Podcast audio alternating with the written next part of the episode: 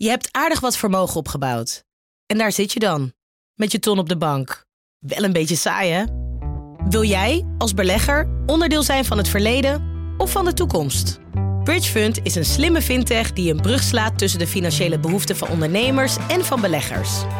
Dus wie belegt bij Bridgefund krijgt niet alleen een mooie vaste rente, maar brengt ook ondernemers in beweging. Echt waar! Met die ton kan je zoveel betere dingen doen. Bridgefund. Make money smile. Vanaf de redactie van NRC het verhaal van vandaag. Mijn naam is Thomas Ruip.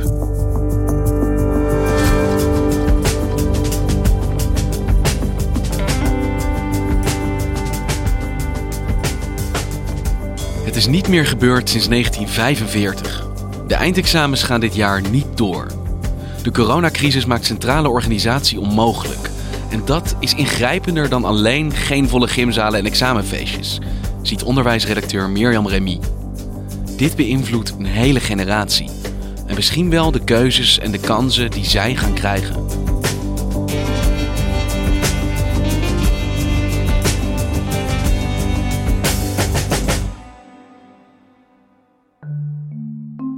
Hey Mirjam, de afgelopen weken zijn voor elke grote sector in Nederland natuurlijk gekkenhuis geweest. Voor zorg natuurlijk, maar ook justitie, politie. En jij bent onze onderwijsredacteur. Hoe zijn de afgelopen weken voor jou geweest? Ja, je zegt afgelopen weken, maar het, het voelt eigenlijk alsof dit al, nou ja, meer dan een maand gaande is.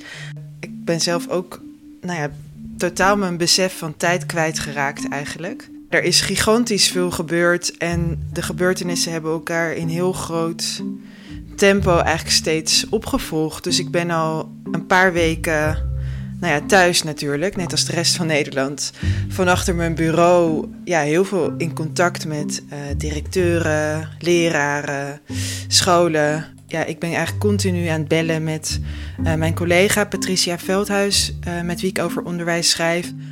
Er zijn best wel wat dingen besloten uh, van het, vanuit het kabinet de afgelopen weken, die natuurlijk heel veel invloed hebben op, op het onderwijs. Maar die kwamen steeds nadat het onderwijs soort van daarop om vroeg, of dat de, de druk uh, verhoogd werd. En dus het onderwijs was eigenlijk steeds net een stapje eerder. Dat zag je al de eerste persconferentie, uh, of in ieder geval de persconferentie waarin Rutte aankondigde van, nou ja, vanaf nu uh, moeten alle Nederlanders thuiswerken. Um, en wordt gevraagd om iedereen met neusverkoudheid of lichte klachten al thuis te blijven. Uh, dat was donderdag 12 maart. En toen werd er ook gezegd, maar de scholen blijven open. En dat zorgde toen al direct voor best veel verwarring bij leraren, maar ook bij ouders. En toen, um, uh, nou, toen is dat weekend, uh, is, de is eigenlijk het hele weekend de druk opgevoerd. Onderwijsorganisaties hebben overlegd met de minister. En ondertussen lieten leraren en schooldirecteuren ook wel heel erg van zich horen. Uh, ze lieten hun zorgen merken. En toen op zondag kwam dan het besluit: we gaan de scholen toch dicht doen. En de afgelopen dagen is duidelijk geworden dat met name veel scholen er niet in slagen hun scholen ook fysiek open te houden. Onder andere vanwege het feit dat ook veel onderwijspersoneel thuis zit, ziek is. En het daardoor niet meer goed ook organiseerbaar is. En dat ook er veiligheidsrisico's in de school kunnen ontstaan. En je zou denken van, nou ja, dan gaan de scholen dicht uh, tot 6 april. Dat is in ieder geval uh, helderheid voor een paar weken. Maar er hing toen nog één vraag in de lucht... waar Slop die zondag geen antwoord op gaf. En dat was uh, hoe het moest met de schoolexamens en de examenkandidaten. Dus middelbare scholen hadden soms nou, de volgende dag, de dag dat ze dus opeens dicht moesten, uh, schoolexamenweek gepland, toetsweek. En die hebben dat tot nader order afgezegd. En die zeiden van ja, we moeten afwachten tot we daar bericht over krijgen. En toen die dinsdag, ook geloof ik rond het eind van de middag, kwam dan uh, het verlossende woord van Sloep. En de scholen in het voortgezet onderwijs gaan weer open. Dat wil zeggen voor leerlingen die examen moeten doen. Ze moeten wel anderhalve meter afstand houden van elkaar. Het is de bedoeling dat alle leerlingen dit jaar gewoon eindexamen kunnen doen. Maar dat besluit zorgde eigenlijk ook niet voor duidelijkheid. Want scholen gingen er allereerst al heel verschillend mee om. Ik sprak bijvoorbeeld zelfs een vader die vertelde dat zijn kinderen op verschillende middelbare scholen zaten. Uh, hij woont in de buurt van Uden, de grootste brandhaard van Nederland. Brabant. En Brabant. En de ene school van zijn kinderen die zei: uh, We stoppen met de schoolexamens, want het is onveilig. En de andere school zei: We gaan door. Ja, dus dat. Ja, waarom zou het op de ene school wel veilig zijn en op de andere school niet? Ja. Uh, dus ja, mensen waren daar heel erg bezorgd over uit het onderwijs. Uh, sommige leraren durfden niet te surveilleren. En intussen, uh, er werd bijvoorbeeld een, inmiddels ook een petitie werd er opgezet. Die petitie was een oproep om te stoppen met de centrale eindexamens. En die, nou, die is toen in een paar dagen tijd, in amper een week tijd, is die wel 23.000 keer ondertekend. De VO-raad roept minister Slop op om de schoolexamens en het centraal examen te schrappen. Ze willen zo snel mogelijk duidelijkheid van de minister. Uh, schort die schoolexamens op. Ja, als het kan morgen, uh, desnoods overmorgen. En we willen echt spoed over. Want is dat een beetje het patroon dat zich de hele tijd herhaalt? Het kabinet kondigt maatregelen aan om de epidemie te beperken. En vervolgens ontstaat er paniek in het onderwijs omdat eigenlijk niemand zeker weet waar ze nu aan toe zijn. Ja, scholen zeiden ook wel soms van we hebben het gevoel dat we een beetje RIVM'tje moeten spelen eigenlijk. Want er wordt zoveel nu bij onszelf gelaten. En dat brengt me bij de centrale examens. Intussen, afgelopen week, werd de druk ja, ook weer heel hoog om iets te doen met die schoolexamens en die eindexamens. Zorg dat er heel erg veel druk is komen te staan op de afronding van die schoolexamens. Uh, en dat nou ja, bereikte dus afgelopen uh, dinsdagochtend uiteindelijk werd duidelijk uh, wat daar de beslissing in werd. En dat was dus de hele drastische beslissing om de centrale eindexamens niet door te laten gaan. Leerlingen krijgen bij voldoende afronding van het examenjaar een volwaardig diploma om de overstap ook naar het vervolgonderwijs te kunnen maken. De eindcijfers zullen bepaald worden op basis van de resultaten van het schoolexamen. Ik moet zeggen, daar keek ik wel eventjes van op, maar dat lijkt me een ontzettend rigoureus besluit. Ja, het is heel. Het is natuurlijk heel heftig voor een hele generatie leerlingen. Het zijn er meestal zo'n 200.000 die al heel lang toewerken naar dat examen. Wat is dit eerder gebeurd? Ik denk dat, ja, ik denk dat het slechts één keer eerder is gebeurd. Dat was in uh, eh, 1945, het laatste jaar van de Tweede Wereldoorlog. Want je hoort de hele tijd die vergelijking getrokken eigenlijk met een oorlogssituatie. Maar die parallel gaat voor het onderwijs dus eigenlijk gewoon heel direct op. Ja, wat dit voorbeeld betreft wel. Maar ja, het is natuurlijk ook een heel gekke situatie. Want het voelt natuurlijk niet als oorlog. En uh, ja, dat is in een, in, in een toch een, een paar weken tijd uh, zijn we hierin beland. En wat betekent dat voor die leerlingen? Want er is wel een hele generatie die dit jaar moet slagen, vermoed ik. Ja, uh, voor die leerlingen betekent dat toch nog steeds wel onduidelijkheid. Want uh, normaal gesproken bestaat de helft van je cijfer uh, bestaat uit schoolexamens en de andere helft bestaat uit de eindexamens. Uh, nou, die eindexamens vallen dus nu weg. En nu heeft de regering gezegd, die, de schoolexamens worden leidend.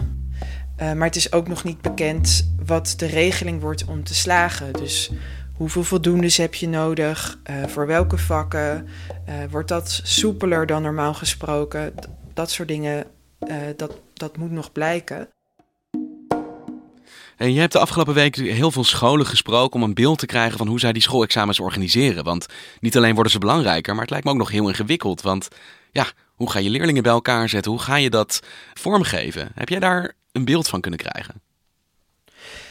Uh, ja, er is echt een gigantische operatie geweest in heel korte tijd. Uh, dat is ook wel echt heel erg bijzonder. Um, er werden de hele tijd lesmethodes gedeeld, filmpjes over uh, ja, wat goede instructiemethoden zijn, hoe je ervoor kan zorgen dat kinderen opletten als ze achter een scherm zitten.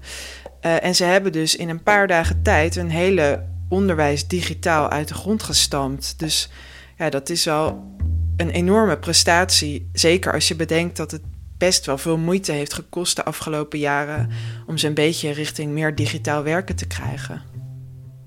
Ik sprak bijvoorbeeld deze week een school, een uh, school uit Drachten. En daar hadden ze ervoor gekozen, we doen alle examens op afstand. Maar de schoolexamens zouden deze week plaatsvinden. Dus er was maar een week de tijd om ja, na te denken over hoe ze dat dan gingen doen. En toen heeft nou ja, alle secties van alle vakken, die zijn toen de uh, schoolexamens om gaan werken tot een soort open boek tentamens. Omdat ja, leerlingen hebben natuurlijk in principe gewoon alles bij de hand als ze thuis zitten. Het internet, om maar iets te noemen. Het internet, maar ook WhatsApp en hun hele klas. Um, ja. Ze kunnen natuurlijk gewoon overleggen. En hoe proberen ze dit dan te voorkomen? Dat dit schoolexamens worden waarin de hele klas met elkaar de antwoorden uitwisselt? Door examens op een andere manier vorm te geven. Dus door ander soort vragen te stellen. Te letten op uh, de tijd die leerlingen krijgen. Ze hadden, uh, deze school had ook wel verschillende versies gemaakt. Waardoor je dat natuurlijk ook wel uh, een beetje kunt voorkomen. Maar het sleutelwoord in zowel basis- als middelbaar onderwijs is digitalisering. Alles moet voor een groot deel in ieder geval via de computer nu. En waren leraren en scholen daar klaar voor? Nou, je ziet best wel een groot verschil tussen scholen. Uh, sommige scholen moesten echt in een paar dagen alles nog opzetten, inventariseren. Welke leerlingen een device hebben, dus een laptop of een tablet. En hoe kun je controleren of mensen op een afstand iets begrijpen. Dus het is best wel complex. Het is een hele nieuwe manier van werken natuurlijk ja, je hoort verschillende geluiden. Dus sommige scholen die zeggen van het loopt eigenlijk best wel goed. Maar je hoort toch ook wel dat er ook veel leerlingen zijn die moeite hebben met het maken van opdrachten. En een heel klein groepje leerlingen die, um, ja, die helemaal niets doet. En die ook moeilijk bereikbaar zijn voor docenten. En ik heb ook wel contact af en toe met de, de Nassau in Breda, een scholengemeenschap. Goed, beste mensen. Goedemorgen allemaal. Um, ik open even vast het, het chatvenster. Uh, geef even een teken van leven als je er bent, want ik zie al een aantal meldingen hier. Die waren al heel ver eigenlijk met uh, digitalisering. Dus alle leerlingen hadden sowieso een, eh, nou ja, een, een tablet om op te werken of een laptop. En leraren waren getraind in de programma's, leerlingen waren getraind. Dus zij konden eigenlijk best wel snel van start. Ik zie Olivier, ik zie Kylie, ik zie Sonja, ik zie Brit. Kom maar even door jongens met die meldingen. Dan uh, kijk, ga ik dat straks even naast, uh, naast Som Today leggen. En uh, zij hebben gewoon het, het rooster in stand gehouden. Alleen het is dan iets korter. Dus normaal drie kwartier of zo. En dan nu 35 minuten. En de rest van de tijd kunnen leerlingen chatten. dat, je bent meer aan het doseren dan ik normaal doe. Er zijn allemaal van die werkvormen, maar ik geloof eigenlijk alleen in, in het onderwijs-leergesprek zoals het heet. Er zit veel vertellen in, maar continu vragen stellen, continu verklaringen zoeken bij die leerlingen. Dit vertelde uh, Paul Lemmens, die op de Nassau werkt in Breda en die geschiedenis geeft aan een 5 VWO-klas. En dat is lastiger op afstand, maar ja, met de middelen die we hebben ben ik eigenlijk best tevreden in hoe het gaat. En via de chatbox snelle reacties, leerlingen reageren snel, dus ik praat in de microfoon. En dan noem ik ook namen, reageer even, is dit duidelijk. Nou ja, met de middelen die we hebben probeer ik die interactiemodus wel uh, zo groot mogelijk te houden. Open zichtbaar voor iedereen nu? Dat is, ja. dat is fijn, oké. Dan zie je, lees maar voor Bas, rode, de rode titel. Oorzaak en gevolg, uh, ismus uit de 19e eeuw. Nou, een eentje hebben we heel uitgebreid al gedaan. We hebben het uitgebreid gehad. Je mag van de micro af, uh, Bas. We hebben het uitgebreid uh, gehad hè, over de, het nationalisme. In hoeverre. Hey, en nu de leerlingen zelf ook thuis zitten, lijkt me dat ook de thuissituatie waar ze in zitten ook ineens heel veel invloed gaat hebben op het onderwijs dat ze krijgen. En ja, hoe ze daarin slagen of niet. Het is natuurlijk heel verschillend van uh, welke nou ja, de thuissituaties van leerlingen. Dus uh, sommige ouders die maken hele schema's en die zijn punctueel. Dus dan staat er bij wijze van spreken uh, om zeven uur opstaan, om half acht ontbijten, om uh, half negen een dansje doen, om uh, tien uur fruithapje, nou, et cetera. Maar dat geldt natuurlijk lang niet voor alle kinderen. dus er zijn ook ja, kinderen die helemaal geen begeleiding krijgen thuis, of kinderen waarvan de ouders geen Nederlands spreken. het zijn natuurlijk ook kinderen voor wie het best wel onveilig is thuis. Dus het zal zeker niet zo zijn dat elk kind nu leert nog los van dat het voor elk kind uh, een prettige tijd is. En wat kunnen daar de gevolgen van zijn voor lange termijn voor leerlingen? Dat, nu zo, dat het zo belangrijk is geworden hoe het er bij hen thuis aan toe gaat? Nee, wat heel spannend gaat worden is, of nou ja, niet eens spannend denk ik, want het zal ongetwijfeld gevolgen hebben op de kansengelijkheid van leerlingen in Nederland. Iedereen wordt natuurlijk in een ander nest geboren en in het ene nest ben je bevoorrechter dan in het andere. Bijvoorbeeld omdat je ouders jou al heel veel kunnen leren, uh, omdat er veel boeken zijn, je vaak naar musea gaan, uh, je veel kennis krijgt aangereikt al van jongs af aan, terwijl in andere gezinnen uh, dat veel minder zo is. En het onderwijs is eigenlijk bedoeld om die verschillen zoveel mogelijk op te heffen. Uh, nu gaat dat in de normale omstandigheden al niet bepaald perfect. Maar je kunt je voorstellen dat in deze omstandigheden, waarin leerlingen nog afhankelijker zijn van thuis en de verschillen ja, in hun situatie nu de hele dag door groot aanwezig zijn. En het gaat dus verder dan alleen een leerachterstand. Maar je denkt dat deze nieuwe situatie een grotere ongelijkheid kan veroorzaken tussen leerlingen, tussen hun kansen. Ja, dat zit er wel dik in. En dan is het ook nog zo, natuurlijk de eindtoets is uh, afgeschaft. Daar hebben we het nog niet eens over gehad. Maar die gaat dit jaar niet door. En de centrale eindexamens ook niet. Je bedoelt de ehm, eindtoets van het basisonderwijs? Van het basisonderwijs, dus de, ja, zeg maar de CITO. En dat soort gestandaardiseerde toetsen, dus de eindtoets of uh, de centrale examens, die zijn over het algemeen juist goed voor kansengelijkheid, omdat iedereen dezelfde toets krijgt. Dus uh, voor je beoordeling ben je niet afhankelijk van hoe de leerkracht over jou denkt. Het is uit onderzoek bekend dat juist gestandaardiseerde toetsen ja, voordelig zijn voor leerlingen die misschien vaker lager worden ingeschat door leerkrachten. Ja, we kennen allemaal verhalen van uh, te laag ingeschatte leerlingen die eigenlijk wel het VWO hadden aangekund, maar toch een VMBO-advies kregen. Uh, en juist voor die verhalen is de eindtoets een moment om, ja, om dat op te halen. Maar de, ja, waar de grootste verliezers zitten, zeg maar, dat, dat, dat is in die groepen. Ja, en oneindig veel trivialer. Het is natuurlijk ook voor eindexamenleerlingen ja, iets wat je mist. Een ritueel, een soort rite die iedereen doormaakt, die zij nu moeten overslaan. Ja, dat moet heel ingrijpend zijn. Oh. Het is toch een heel, ja, een best wel vormende periode in je leven die je mist. Want niet alleen de examens, natuurlijk ook alles wat erbij hoort. De, de examenreis, de examenfeestjes. Het staat allemaal nu stil. En ik sprak daarover met Tim Masselink, een leerling die in HAVO 5 zit en nu dus geen eindexamen meer hoeft te doen. Maar daarnaast is het hele toneelstukje eromheen nu ook in één keer weggevallen. Dus dat je ergens in juni op een dag zit te wachten op het belletje van je mentor. Ben je wel geslaagd, ben je niet geslaagd? Dat is nu in één keer weggevallen. Uh, misschien gaan een, een examengala gaat niet door. Dat gevoel dat je met z'n allen een hele mooie periode van je leven afsluit als het ware. En als je dan in één keer hoort dat dat niet meer doorgaat en dat dat weg is gevallen, dan heb je ook een beetje dat idee van ja, maar wat is nou precies wel het moment waar we naartoe hebben gewerkt dan? Want dat is in principe dat centrale eindexamen. Want hoe deden ze dat in 1945, de vorige keer dat dit gebeurde? Ik weet niet of ze toen al naar Salau gingen. Nee. uh, ik, nou, het, ik, ik zeg maar hoe het sociaal ging, dat weet ik niet. Ik weet alleen dat ze toen dus diploma's kregen. Toen werden ze een soort van uitgedeeld. En de directeur van de school die ondertekende dan een uh, getuigschrift. Uh, samen met de inspecteur die toezicht moest houden op de school waar je op zat. En in hun beoordeling of je dat diploma of dat getuigschrift kreeg, ja of nee, zat dan ook bij uh, inbegrepen hoe je je had gedragen tijdens de Tweede Wereldoorlog. Dus als je fout was, dan, uh, dan kreeg je hem niet. Dus tenzij je gecollaboreerd had, kreeg je in principe gewoon een diploma. Slaagde je?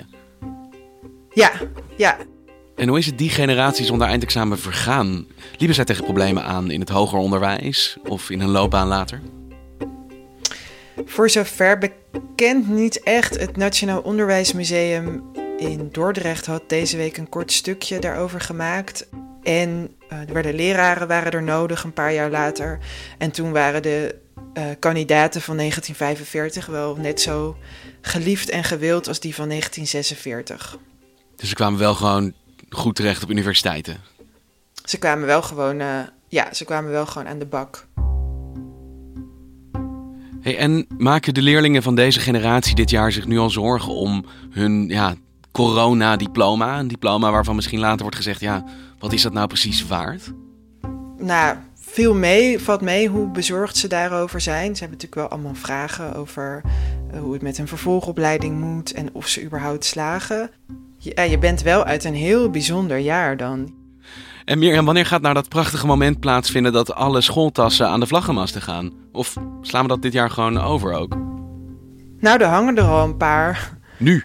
Ja, leerlingen die er heel goed voor staan, hebben dinsdag zelfs al de vlag opgehangen. Want? Ja, omdat ze dachten het gaat niet door en ik kan, ik kan niet zakken. Je ziet ze niet veel. Ik moet ook zeggen dat ik niet op heel veel plekken nu ben in het land, maar uh, er hangen er wel al een paar, ja. Dus voor sommige leerlingen is de buiten al binnen? Precies. Dankjewel, Mirjam. Graag gedaan, Thomas. Je luistert naar vandaag we volgen de ontwikkelingen rond de corona-uitbraak natuurlijk op de voet. Zoals de recente zorg dat de Amerikaanse president Trump beslag zou leggen op beademingsapparatuur van het Nederlandse bedrijf Philips, terwijl de hele wereld kampt met tekorten. Wat zou dat betekenen? Ik bel met technologieredacteur Mark Heijink. Hey Mark, die onrust waar we de hele tijd over horen, over Trump en beademingsapparaten, waar komt dat nou precies vandaan? Nou, de aanleiding van uh, de onrust is eigenlijk uh, het uh, nieuws dat Amerika de oorlogswet uit de jaren 50 heeft geactiveerd. En dat is een wet die het mogelijk maakt om belangrijke industrie voor de bevolking, voor de volksgezondheid, ja, te annexeren of te vorderen. Het Nederlandse bedrijf Philips, dat in Amerika twee fabrieken heeft die beademingsapparatuur maken, was bang dat hun hele productiecapaciteit zeg maar, geannexeerd zou worden. Ja, want als je het hebt over spullen die je nodig hebt op dit moment, dan denk je al snel aan beademers. Ja, dat zijn echt uh, de levensredders uh, op dit moment. Want zij uh, houden ook hele verzwakte patiënten nog in leven. Waardoor ze kunnen vechten tegen het virus in hun lichaam. En ja, met een beademingsapparaat krijg je gewoon langer de tijd om die strijd aan te kunnen. Want zijn er genoeg beademingsapparaten op de wereld op dit moment? Nee, veel te weinig. Uh, de beademingsapparatuur uh, die gebruikt wordt uh, in de, op de intensive care, die wordt normaal in duizendtallen wereldwijd geproduceerd. Ik hoorde van iemand dat er in Europa ongeveer duizend worden uitgeleverd aan, aan ziekenhuizen per jaar normaal. En ja, dat is een vervangingsmarkt. Niet echt een spannend product dus. En wat je nu ziet is dat er wereldwijd opeens explosieve toename is van de vraag naar dit soort machines. En dat betekent dat het opeens een massaproduct moet gaan worden. En dat, de industrie heeft daar, de medische industrie heeft echt de handen vol aan het uh, opschalen van de productiecapaciteit. En elke vorm van exportbeperking werkt eigenlijk als zand in de machine. Want? Nou, als landen zich gaan bemoeien met uh, wie er uh, gebruik mag maken van bepaalde apparatuur, zou je tegenreacties kunnen oproepen. Namelijk dat andere landen gaan zeggen: nou, als jullie al die onderdelen, of uh, als jullie al die machines gaan, gaan opeisen, dan gaan wij de onderdelen niet meer leveren.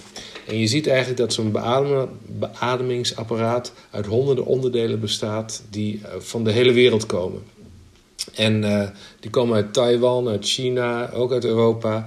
En als Amerika zegt: oké, wij, wij willen alleen die apparaten voor onze eigen bevolking gebruiken, dan loop je dus de kans dat eh, de toeleveranciers zeggen: dan leveren we helemaal geen producten meer. Dan krijg je eigenlijk een soort economische, misschien wel geopolitieke strijd over die beademingsapparaten. Ja, en je ziet, uh, hoewel Trump die strijd wel degelijk op andere terreinen voert, bijvoorbeeld tegen China, nu toch uh, uh, wel het besef is doorgedrongen dat als het om de volksgezondheid gaat, dat je juist dan die mondiale samenwerking nodig hebt. En dat je juist moet proberen de, de exportdrempels zo laag mogelijk te houden om een toevoer van, van alle essentiële onderdelen van zo'n beademingsmachine mogelijk te maken. Je ziet dus wel een onderscheid in dat onderdelen, bijvoorbeeld uh, uh, mondkapjes en zo, dat, die worden wel geannexeerd. Maar echt complexe machines, zoals beademingsapparaten, daar zijn ze toch terughoudend mee. Dankjewel, Mark. Graag gedaan. We leven in hectische tijden. Je kunt rekenen op NRC voor betrouwbare informatie, nieuws, duiding en analyse. En we kunnen dat alleen blijven doen dankzij onze abonnees. Dankzij jullie. Heb je nog geen abonnement? Kijk dan voor een aanbieding op nrc.nl/slash podcastabonnement. Vandaag wordt gemaakt door Mirjam van Zuidam, Henk Ruigrok van der Werven, Tessa Kolen, Ido Havinga, Julie Blusset, Jan-Paul de Bond, Ruben Pest, Felicia Alberding, Jeppe van Kesteren en Jennifer Patterson. De muziek die je hoort is van Rufus van Baardwijk. Dit was vandaag, maandag weer.